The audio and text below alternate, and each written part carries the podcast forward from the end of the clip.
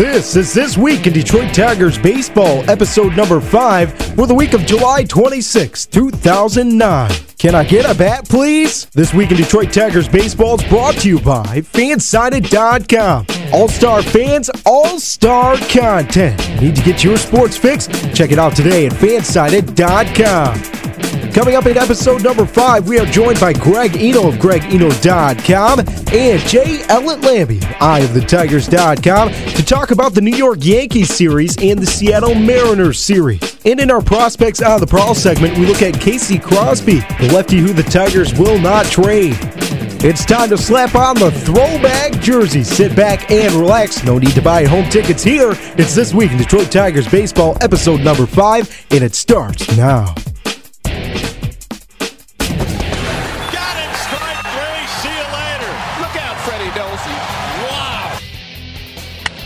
High drive into left field. This ball is hit well, way back. Luciano will watch it fly. It's gone. For second, the 1-0, swinging a fly ball, left field, it's wow. deep, it's way back! The Tigers are going to the World Series! Bringing the best Detroit Tigers bloggers together to talk about our team. Sponsored by MotorCityBengals.com. It's This Week in Detroit Tigers Baseball, and it starts now.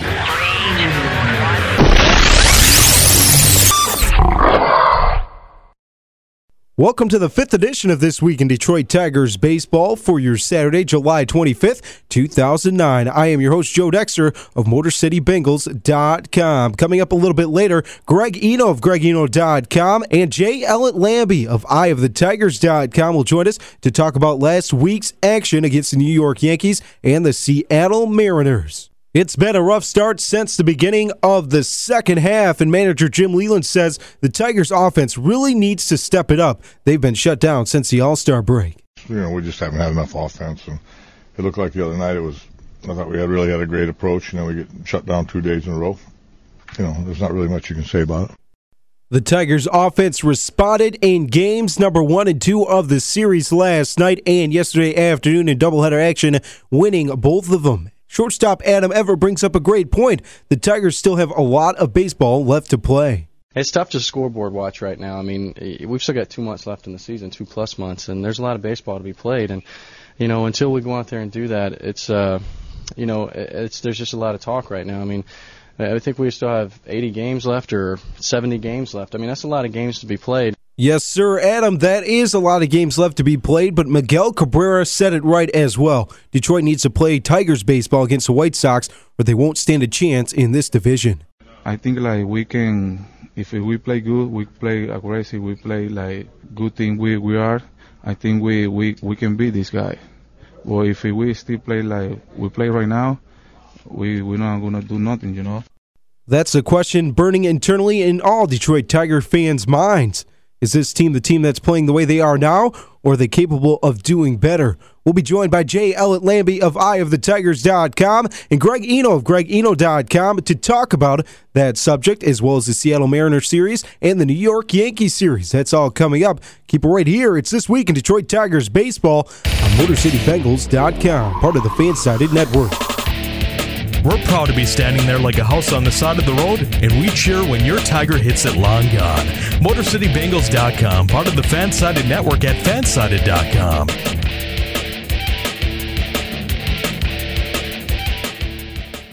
All Star fans, all star content. Fansided.com is a sports network where diehard fans dish out nonstop sports news and views. Come after me! I'm a man! I'm 40! Fandom has no offseason, and neither do we. We talking about practice. Not a game, not a game, not a game. We talking about practice. Not a game, not a game, not a game. Fansided.com, the number one pro sports blog network on the internet. Welcome back to This Week in Detroit Tigers Baseball. Here's your host, Joe Dexter. It's This Week in Detroit Tigers Baseball, bringing the best Detroit Tigers bloggers together to talk about your team. Joining me this week, Greg Eno of GregEno.com. Hey, Greg, how's it going? Doing well, Joe. Thanks for having me on again. I appreciate it. Also joining us is Jay Ellett Lambie of EyeOfTheTigers.com. Hey, Jay, how's it going, bud? Very well. Thanks again uh, for having me along, Joe. Yeah, no problem. This week we've got a lot to talk about. Some key injuries going into the week next week. We've also got some bad play, some good play, a little bit here and there. So let's get right to it. Let's start with the New York Yankees series and losing Joel Zumaya out possibly for the season. The latest on him is that he could be out for the season if he goes with surgery, or he could be back in a few weeks. And it looks like he's got that same hairline fracture that he had in the shoulder last year. And let's go right to Greg on this one. Is Joel Zumaya going to be a factor down the stretch, you think? No, unfortunately. I really would be surprised to see him pitch again this this year. Um, it, it just this was just a really big setback as far as I'm concerned, uh, both for the Tigers and for Joel personally. Um, I was very disheartened, very disheartened when I heard the news because uh, of everything that, you know he's gone through to, to come back. I know he hasn't pitched all that well this year; he's been kind of up and down. But be that as it may, as, as far as you know, he goes as a as a person at the age that he's at. Um, you know, it just kind of opens up another can of worms that um, you know is uh, difficult to have to contend with at this point. For Joel Zumaya, looking ahead to 2010, we'll go to Jay on this one. Is he now a starter candidate, considering that he's been injured in the bullpen, throwing so hard, and maybe that if he can figure out his stuff, because he does have good stuff, that he should be a starter now? I don't know that you can make that argument at this point because of the injury factors that we're talking about. Uh, there's enough stress put on his arm and on his body from throwing one or two innings and I understand the principle. He was a starter in the minor leagues. He would fill a need in this team going forward, but I don't know that you can make any assumption about 2010 at this point with what's going on with his shoulder. Uh, a fracture is serious. This is not a pulled muscle where you give it a couple of weeks and some rest and it's fine. I mean, this is uh, an integral part of his delivery, and and I tend to agree with Greg that, that I, I think this year is going to be a a lot of campaign for him, and, and I just don't know that health wise he's going to be able to contribute anything next year. I hope so, but uh, I think it's a coin flip. Both of you guys on the program before about Rick Porcello said if you've got a wild horse, you got to let him run. We've talked about Joel Zumaya in the past. He's been injured throughout his career. You've got a relief arm here. Do you let him heal a bit? And if he's willing to go out there and throw in 2009, do you throw him back out there? We'll start with Jay Elliott. If you know, he's arbitration eligible at the end of this year. Joel has uh, never really been able to put together a full season uh, except for 2006. And I know that he wants to prove himself that he can be a valuable part of this team in a pennant race. I, I know that he wants to put himself in a position for free agency in a couple of years where he can cash in on that. But uh, again, uh, I just don't know that he's going to be able to physically give you what he needs to give you. And um, it's in the hands of guys like Kevin Rand right now more so than than Rick Knapp. Greg, if you were in Dave Dombrowski's situation and Zumaya and Kevin Rand came to you and said, "Hey, we're ready to go in 2009 down the stretch," would you put Zumaya in? Boy, I tell you, you know, I guess it all comes down to um, to say no would almost infer that you don't trust, you know, the guys that are put in charge of those kinds of decisions. But sometimes I think you go with your heart and your gut, and um, you know. I would be very, very cautious about that. I, I, I, it just really makes me feel uncomfortable. Here we are, almost August, to think that he could, uh, within the next five, six weeks, come back in in, uh, in time for a September rush. I, I just, I would have to be extremely convinced. No, no disrespect to Kevin Rand. I would, I would, I think I would need much more medical uh, assurances other than from Kevin Rand that. Um, you know that we're not going to do something that's going to end this kid's career. And that's and that that's the kind of thing I start to think about right now. I start to think about his career not so much the season. I, I think about what the implications could be for him uh, going forward Later, we'll take a look at some trade possibilities in the bullpen, but right now I want to keep it with the New York Yankees series. And the offense only able to put together five runs. It was a struggle. The road record has been harsh so far for the Detroit Tigers, 21 and 29 on the year. So, Jay, we look at this this offensive implosion in the fact that they don't score any runs in a Yankee Stadium of all places where the ball has been flying out. Is that is that going to continue to be an issue until we find a bat in this lineup? Well, I think it's been an issue long before the Yankees series and since then. Uh, the 92 games the Tigers have played this year, 42 times they've scored three runs or less. Uh, in that Yankee series, they hit one for 26 with runners in scoring position, and and that really was the the Achilles heel. And since the All Star break, their numbers have been atrocious in that category. In fact, going back about the middle of June. So. I think unfortunately we we are looking at a lineup that is has a lot of ifs and maybes in it. If Carlos Guillen can come back and, and give them something, if the Tigers can go and pick up a bat, if Brandon Inge can continue to play through this injury, that's not the kind of confidence you want to have uh, going down the stretch. And uh, Miguel Cabrera has really been the only guy in this lineup, save Brandon Inge and Curtis Granderson, who is intimidating anybody. He's the only guy that forces uh, opposing pitchers uh, to alter their game plan. And I think what he's done uh, with the lack of support around him, because again, Curtis is a leadoff hitter. Brandon's been hitting six, seven all year, has been remarkable. And unless they find a way to put somebody behind or in front of Miguel Cabrera that can regularly get on base and drive in runs, uh, it's going to be a long fall. It sure will be. And going back to the Yankees series, Greg, you and Big Al on the knee jerks were talking about Curtis Granderson this year and how he's been respectable, powerful wise, but he needs to get back to the Curtis Granderson we all know to have success. Do you see that happening anytime soon? I don't think we saw it in the Yankee series.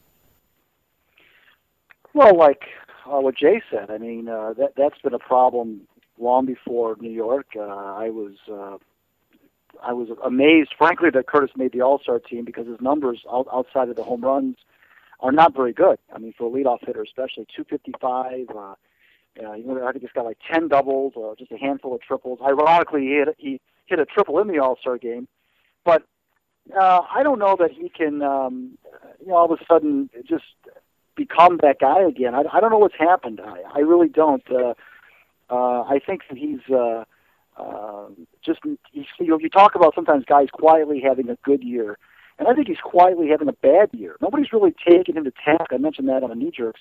Nobody's really taking this guy to task. I love Curtis Granderson as much as anybody, but he's gotten a free pass this year from the media. And, and if you look into this guy's season, he's he's not having a good year.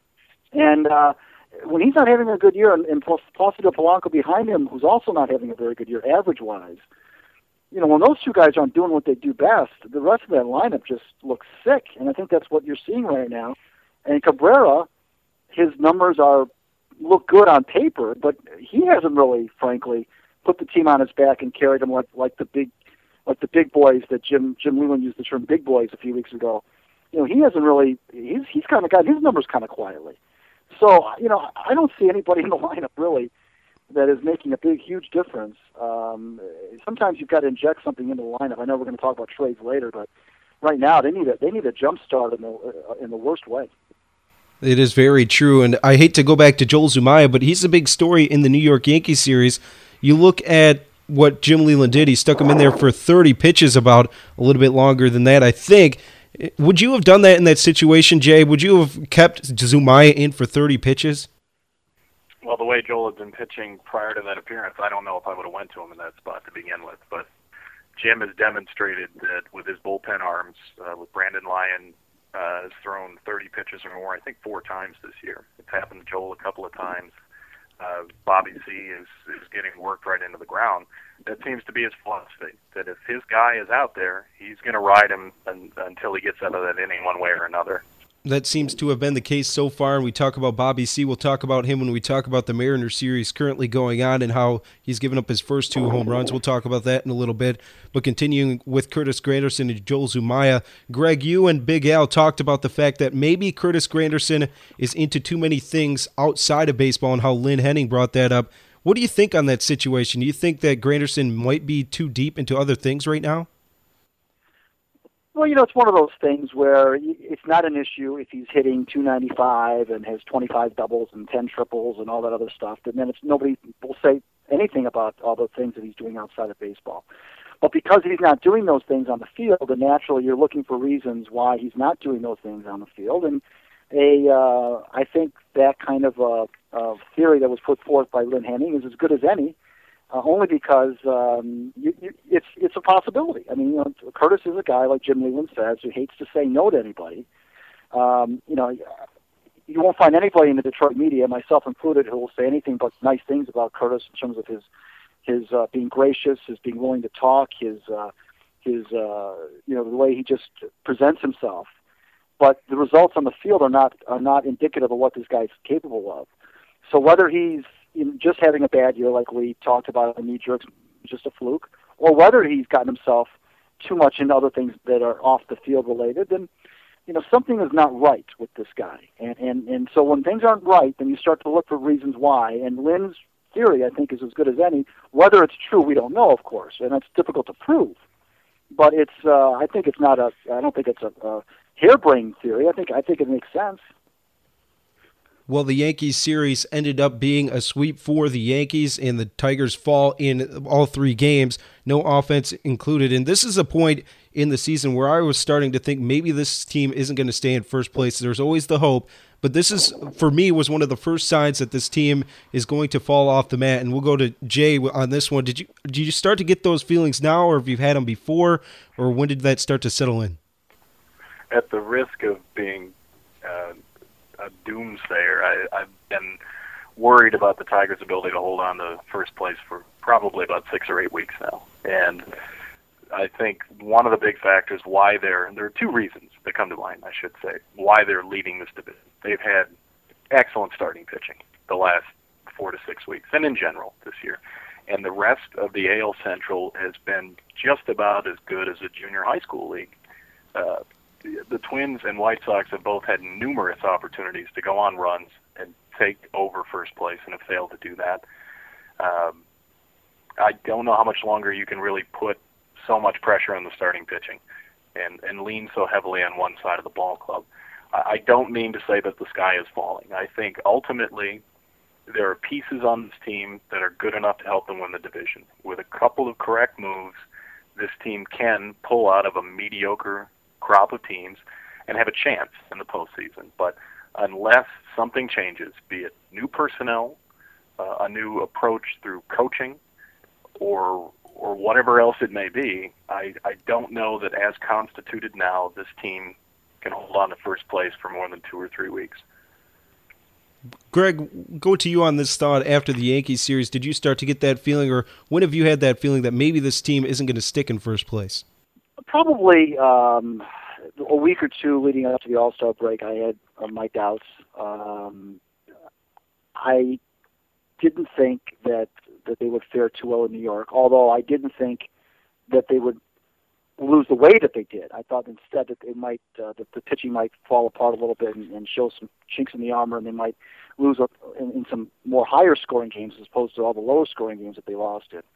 But I, I didn't feel I don't feel comfortable with them uh, matched up against the Yankees or the Red Sox or the Rays or the Angels. I I just don't think um, that they're in that class. Um, Jay's right that the uh, the Tigers had their chance earlier, probably in, in June, to really create some daylight when they were playing better baseball than they are now. Uh, when the rest of the division was really struggling, nobody was above 500 except the Tigers, if you remember. And that was the time where they really could have put some daylight between them, uh, them, themselves and the rest of the division so that when they did stumble a little bit, they would have a little more of a pad. Now they've got very little, if any, margin for error. Big series, obviously, coming up with the White Sox this weekend. Um, so I, I'm not comfortable with them in, in, in being in that in that upper echelon of the American League. Even if they even if they hold on to win the division, I don't know that they would be they would make much noise in the playoffs. Well, guys, when we come back, we'll talk about the Seattle Mariners series and some trade pieces that the Tigers should think about adding. That's all coming up on This Week in Detroit Tigers Baseball. Confessions of a Potentially Perfect Parent, brought to you by AdoptUsKids.org. I don't know how to talk like a parent. Don't make me come back there. You see what I mean? It's pretty awful. Try it again. Don't make me come back there. Now that's pretty good. That one kind of sounded like my dad. Weird. You don't have to be perfect to be a perfect parent. There are thousands of teens in foster care who would love to put up with you. Call 1 888 200 4005 or visit adoptuskids.org for more information. A message from the U.S. Department of Health and Human Services, Adopt Us Kids, and the Ad Council. Welcome back to This Week in Detroit Tigers Baseball. Here's your host, Joe Dexter. Let's make the switch over to the Seattle series so far. In game number one, a big, big lead and all of a sudden it shrinks. Magglio Ordonez with the grand slam What did you guys have the feeling in this game? Was it a feeling that hey, maybe that we can break out of this? This is going to be a good series, or was it just maybe some false hopes, considering that the team was up so big and the pitching gave it up? We'll start with Jay Ellen. Well, a good friend of mine once told me that a broken clock is still right twice a day, and I, I think that offensively, that's what you saw in that first game. With all due respect to Garrett Olson, Garrett Olson is a mediocre major league pitcher, and that's what happens to mediocre major league pitchers. They get shelled. Uh, I was very happy to see Magglio turn on that pitch and put it into the seats. I mean, and nothing makes me smile more than to see a guy like that succeed. But uh, it, it seems to be more of a blip on the radar for me than an indication that he's figured it out. And the scary part of that game was despite scoring, you know, whatever it was, eight runs in the first three or four innings, it turned out to be a nail biter down to the very end. Greg, your thoughts on this Seattle series so far? That big home run from Magglio Ordonez. Did you kind of think they could come out of it at this point? No, I don't think that at this point. I, I um, you know, I mean, we've seen this before. Where, where they'll bust out and they'll score nine, ten, eleven runs, and then uh, the bats go quiet. It's exactly what happened in so far in this series. Uh, you know, a little home cooking doesn't hurt. They've played well at home. They seem to hit better at home. Um, but this doesn't surprise me. I mean, you're going to see this. Uh, this. This inconsistency is is going to continue. Uh, Magglio is going to have to do a lot more than hit a grand slam um, to to make me think that he's out of it. I think that he's got to go on a tear. I don't know if he's capable of doing that, but uh, you know, you can't It's baseball. It's 162 games. You're going to score. Even the crappy teams score 10, 11 runs on occasion. So you got to do it consistently. I'm not saying you got to score 10 runs every night, but you got to start, you know, four, five, six runs a night to, to um, go on a little bit of a run here to take some of the pressure off these arms. These guys have to go out and, and pitch the game of their life to even give the Tigers a chance to win. And so, you know, I, I, I'm not encouraged at all. I would be more encouraged if they do it for 8, 10, 12 games in a row. We saw that happen in the second game of the Mariners series where Armando Galarraga pitched really well. He couldn't win the game though because they couldn't muster any offense. And Greg, if you got to see that start for Armando Galarraga, could you give us a little rating on it? What you thought he looked like? If he looked good out there? You know, well, he did obviously. You know, the thing about Armando is he, he's he's he's all about location, and uh, he's much better. And this is going to sound very um, obvious, but he's much better when he throws uh, when he starts off 0 and 1 um, there's something about him when he gets ahead of the hitters that he's such a much better pitcher. And again, I know that sounds obvious because I know that it applies to a lot of other pitchers, but especially in his case, uh, when he's got uh, location and he's got command of his uh, of his fastball and, and puts it in the right place, um, he's, he's almost effortless out there. And and it was uh, you know it was exciting to watch him, you know, pitch like that. It, it was disheartening, of course, to see it wasted.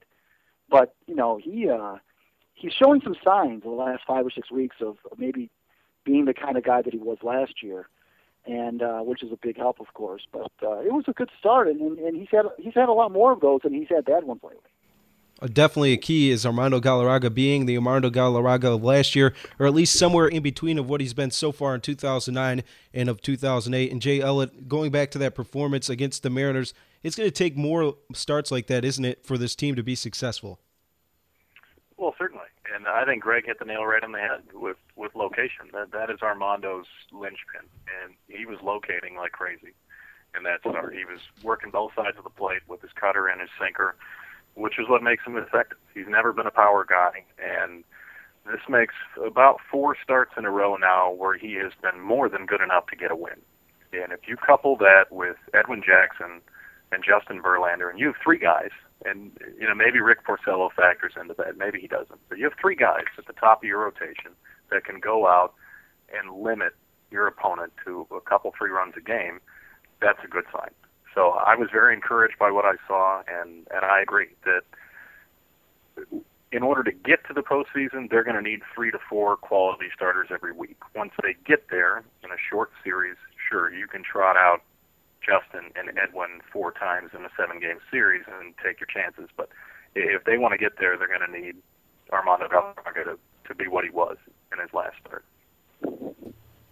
going off of the Mariners series. We're done with that. Let's get to the other topics. One of the big topics we haven't talked about is Brandon Inge ailing knees. What a warrior out there, at least in my opinion. will Brand, do you think the Tigers will be playing with Brandon Inge the rest of the year? Will he be playing in the lineup? Unless the Tigers tell Brandon he's not going to play, he's going to play.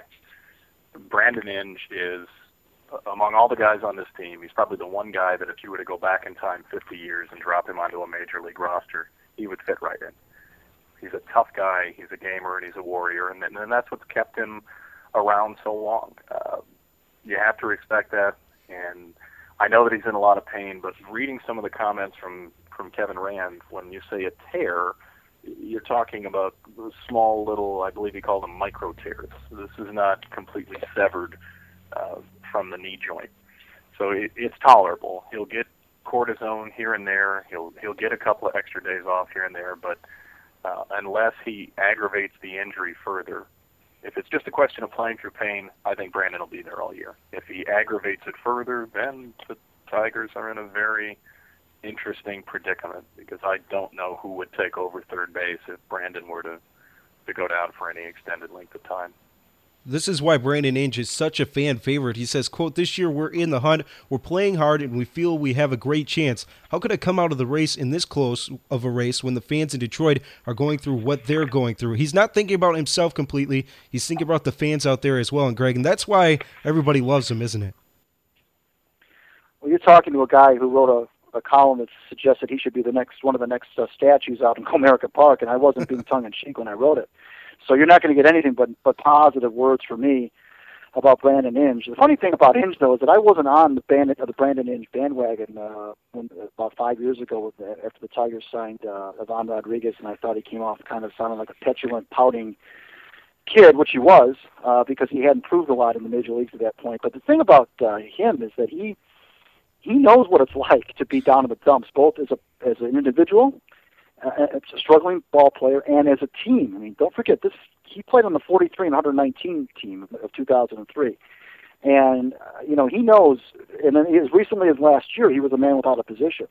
So he is very, very grateful for everything he's gotten in this game. And I, Jay had, said it marvelously when he said that you could plop him down on any major league roster over the over many, many decades, and he would fit it. He would fit. In fact, I think he fits more in in the older days than he does today with, with the way that the ball players are today. I mean, I, I could see him on the Gas House gang of the Cardinals in the 30s and and those great Tigers teams in the 60s. I, you know, he is um, somebody somebody really special, and the fact that he went out and reached out to the fans like that and, and made it a point to to talk about their struggles. Um, you just don't see that from a lot of athletes in Detroit um, and anywhere, frankly. And that, uh, and you're right. That's one of the reasons why he's a fan favorite and always will be. Well, the Detroit Tigers really hoping for a playoff push, and what they'll need to do to do that, according to most people out there, is add a bat or add a, an arm. We'll start with the arm. Bullpen wise, a lot of talk. Fox Sports is reporting that possibly the Tigers could go after Heath Bell, the closer for the San Diego Padres. That would take a lot to get him. But let's just start off simply. We've talked about this in the future or in the past, but right now it's a different predicament. Do you get an, a bullpen arm if you have a choice, or do you go and get a bat? We'll start with Jay Elliott. Uh, can I choose both? Yeah, you can choose both. those are two needs, big time, and especially now with Zumaya's injury and his brief ineffectiveness before that. I like Heath Bell. Uh, in addition to proving himself as a closer this year, let's not forget he was the setup man to Trevor Hoffman for you know for a little while before that. He's proven he can handle the eighth inning role and a lot of times when guys target a closer and bring him in and shift him back to that eighth or seventh inning role, they struggle. Brandon Lyon did early this year before he figured it out. I like Heath Bell a lot. I think he's a better option than guys like uh, Rafael Betancourt or Huston Street. His price tag is another issue. Um, don't know off the top of my head what his contract is like, but I I don't believe he's free agent eligible at the end of the season. So with the longer a team has control over a guy, the more they're going to want for him in return. It's going to be an interesting situation when you look at the bullpen, Greg. Say you bring in a Heath Bell or or somebody else that is a closer. You keep Fernando Rodney as a closer, correct? You know what? You probably would. Uh, it would be kind of going against the grain to to bring a guy in and, and uh, take that job away from the incumbent uh, this at this stage of the season. Uh, of course, you can do whatever you want, but uh, you got to look at other factors and tangibles about that. And um, and you know, like uh, like Jay said, you know, Heath Bell is has uh, set up one of the best closers in the history of baseball, and he, he appeared in 81 games two years ago, 74 games last year. He's he's obviously very durable. Uh, he's pitched uh, a lot of innings uh, for a relief pitcher, anyway. Um, but it, like like Jay also said, it has to do with with price tag. They're not going to give them away, and uh, whether the Tigers have what they what the Padres want um, is a totally uh, different story. We don't know. Well, we'll start with you, Greg, and we'll go to Jay Elliott, and we'll talk about relief arms here. Greg, is there anybody out there you really want them to target in the bullpen?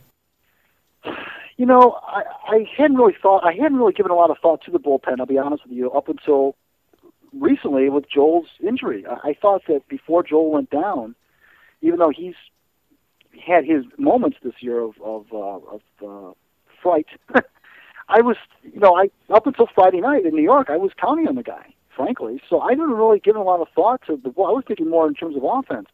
So now I'm scrambling um, to, to to think of guys. Uh, nobody really springs to mind off the top of my head. I, I, I think that uh, uh, I'm always concerned about. Um, I would like whoever they get though. I would like it to be a guy who's got a strikeout pitch. I think what the Tigers are lacking right now is a guy in the bullpen who can get a strikeout on command. And uh, we've got a lot of guys that can pitch to contact, as, as they say. But sometimes you just need a good old-fashioned strikeout, and that's what Joel was able to provide, even though he wasn't doing as consistently as he as he used to do. But whoever they get, I hope they get a guy that's got a nasty strikeout pitch, so when he gets ahead in the count, uh, gets two strikes on a hitter, he's either going to get a strikeout or he's going to make that hitter be so defensive at the plate that he's not going to get a good swing. Greg, I'll agree completely with you. It's like the third KO in a round when Joel Zumaya went out. You don't think about it. It could happen, and then it happens, and you don't think about the solutions right away. But we'll go to Jay Elliott. Maybe he's come up with some solutions in the bullpen. Are there any arms out there, Jay Elliott, that you've been looking at? Well, the the three names that we we spoke about a moment ago, Heath Bell, and I, I mentioned Rafael Betancourt and Huston Street, are the most talked about options that seem to be available right now. Whether they'll end up coming to Detroit is anybody's guess. Uh, the problem is there are several other relief pitchers on the market that, or you know, in the game that I think would fit nicely with the Tigers. But so many teams are still in contention at this point that they're not willing to move them. Uh, there's two guys for the Mariners, and and uh, Mark Lowe and Sean White that we're seeing in this series that I think would fit very nicely in the Tigers bullpen. But the Mariners are in it realistically. Uh, a lot of teams still are, and unless things change in the next week, the only players I think you're going to see moving are guys that are impending free agents that the club feels they're not going to be able to bring back. So that it's a limited market right now for relievers, unfortunately. Let's make the switch over to the bats, and uh, according to Fox Sports, they're all over this trade talk. Matt Holliday, the Tigers put in an offer sheet for Matt Holliday, and then the A's sent back a list of prospects that they were interested in. Casey Crosby was on that list, but the Tigers reportedly have no interest in giving him up. For a guy like Casey Crosby and some other prospects, Jay, would you go and get a Matt Holliday a bat like that? I wouldn't go get a Matt Holliday, but I would be more than willing to move Casey Crosby for for an impact bat. Uh, I may be uh, in the minority, but I don't think Matt Holliday is the answer. Um, as far as evaluating Crosby and his future, the Tigers farm system is stocked with pitching. Dave Dombrowski has drafted pitching predominantly over the last five years, and you do so for two reasons.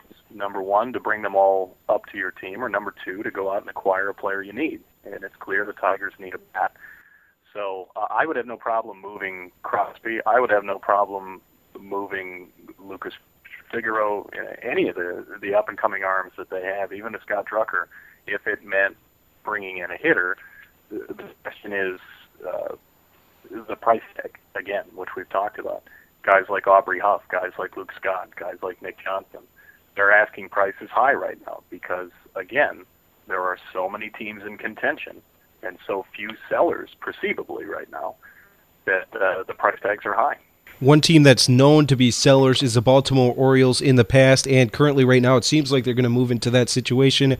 Aubrey Huff is a guy that I really like because he's played third base in the past. He can play some first base and fill in there. He can play in the outfield and he can DH. Not a regular third base, but this might be a guy that can give some rest to Brandon Inge. What do you guys think of Aubrey Huff coming in to the Detroit Tigers if the price is right? We'll start with Jay uh, Aubrey Huff is the guy that I, I have been hoping for for probably three or four weeks now, and I think he would be perfect for so many of the reasons that you talked about. Um, if Brandon is succumbing to that injury at all and needs a break, Aubrey Huff is a guy who could play there sporadically, not regularly. He could spell Miguel Cabrera at first base. He can play in the corner outfield, and he's also left-handed. Uh, he had the highest OPS of any DH in the American League last year. Uh, uh, I think he would be a tremendous fit, and he is a free agent at the end of this year.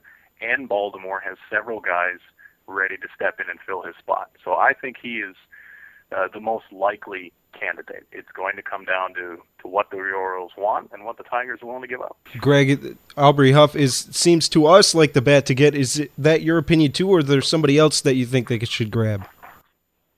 You know, Huff is very intriguing and certainly would be, I think, a good fit because of the, the third base situation. But my dark horse, and, and I, I'm going to admit that this is a dark horse, would be Adam Dunn because he's a guy that the Nationals just signed to a big contract. It, it, this would be, I know, another big contract that the Tigers would have to um, devour. But he's in the first year of that contract, and he's still only he's only going to be I think he's going to be 30 this year at the end of at the end of the year. He's having a marvelous year playing for a bad team, playing in a, in a very weak lineup. He's a left-handed hitting uh, uh, corner outfielder. Um, if the Tigers are going to be bold, and if Mike Ilitch does what he says, what he's already said, he he has said on record that the, the, the money was not going to be an object when he was talking about the Tigers. This was going back about a month and a half ago. But he says if we're in it, we're going to do whatever we can to win it. And Adam Dunn is a guy that you got to look at because I mean this guy is going to be, I think, a beast for the next several years. He would be wonderful in that lineup. He would be an instant impact guy if the Tigers were going to take on some money, I know they already got a lot of money right now and tied up in some people, but they also might be able to release some people too. Then this is a guy that you might want to take a look at. I couldn't agree more. I, I, don't. I'm not one of those people that really love Adam Dunn, but I think you do a couple things when you add Dunn. Like you said, he's under contract, so when you clear some of the money last year from this year and you go into free agency, this could be your free agent, so to speak. Plus, he helps you in he helps you in the rest of the 2009 season. So I do like that ad. Well, before we take off, guys, I want to get your predictions on the upcoming week with the White Sox in town. We'll start with Jay Elliott. What do you think the Tigers need to do, and what do you think they will do coming into that series? Well, what they need to do is score runs, and uh, what I think they will do is probably not score a lot of runs uh, I hate to say it, but the, the White Sox have some good pitchers that they're going to face. Gavin Floyd, uh, John Danks. I, I know he's going to miss a start, but he'll be back in time for the for the Tiger series. I don't know if if Mark Buehrle is going to get a uh, going to get around in that uh, in that series or not, but. Uh, the the question will be can they get into the bullpen? Can they get through the starting pitchers? Because the White Sox bullpen has been suspect lately.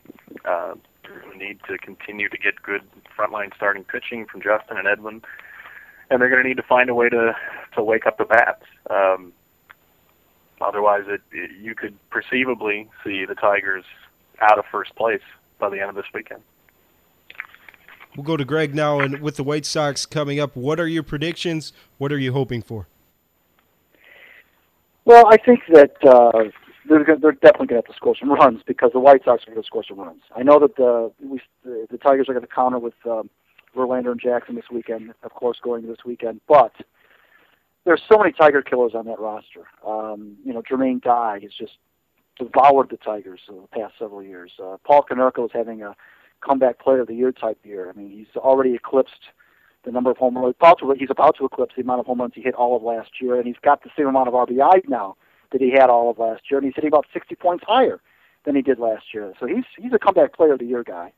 He's hurt the Tigers in the past. The whole team has hurt the Tigers in the past. The White Sox have had a really has have had a lot of success against the Tigers, whether it's been in Detroit or in Chicago.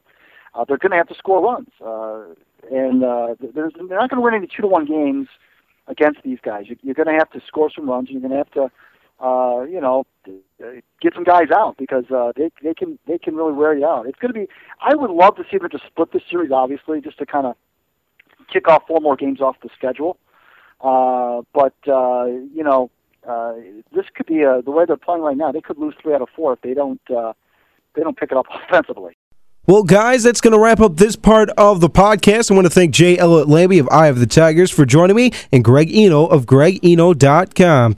Hopefully, the next time we talk, the Tigers will add one or two more pieces to the puzzle. Have a good weekend, guys. Thanks, Joe. When we come back, we'll take a look at one prospect on the prowl, somebody we've mentioned already in the show, Mr. Casey Crosby. That and more coming up on the fifth edition of This Week in Detroit Tigers Baseball. It's Minner at the 30. He's to the 20. Cuts outside at the 15. Minner to the 10. Minner to the 5. Touchdown! I don't care if he's slash, dash, double, or trouble. DeAngelo Williams has the goods to play in the National Football League. Flanker right, split end left. Delhomme on a handoff up the middle. DeAngelo Williams first into the clear and takes it to the house for a score. It's the show that's all about your Carolina Panthers. Catch the great debate, the interview, and much, much more, including interviews and opinion. It's the best Carolina Panthers podcast alive. Catch it at catcrave.com.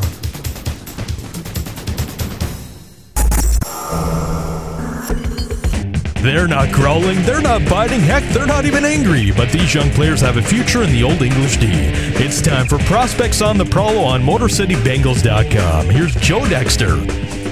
Welcome back to This Week in Detroit Tigers Baseball, episode number five. It's time to take a look at your prospect on the prowl this week.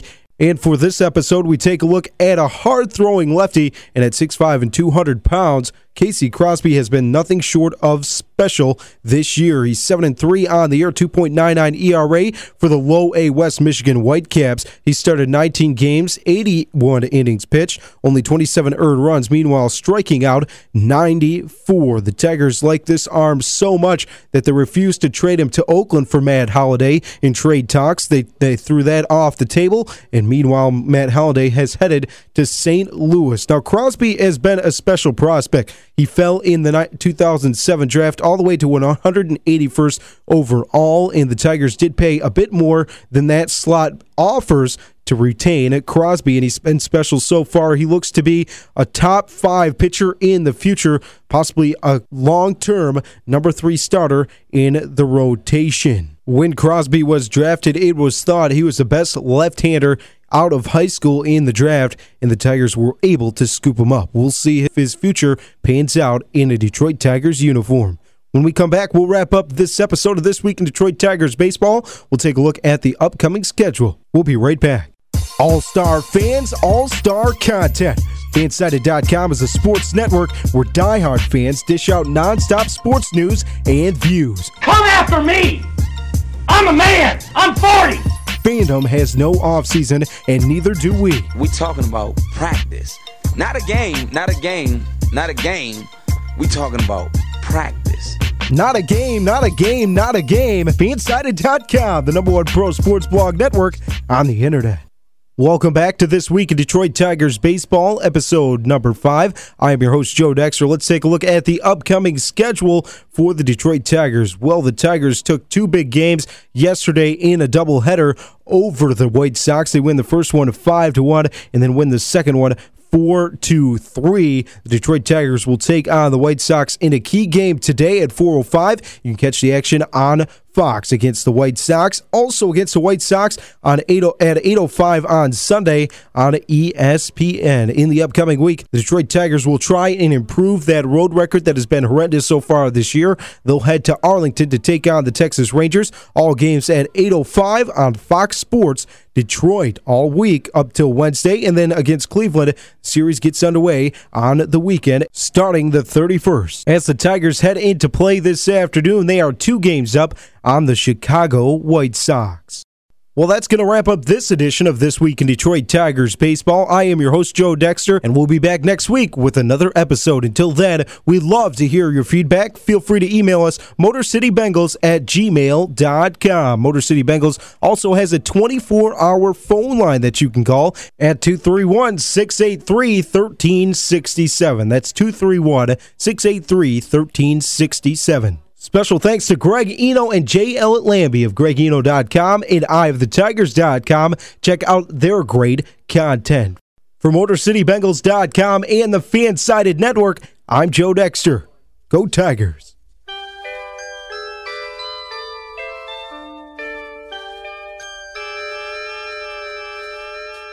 It was great to be a Tiger fan with a Georgia Peach and Wahoo Sam. They won the pennant three years in a row.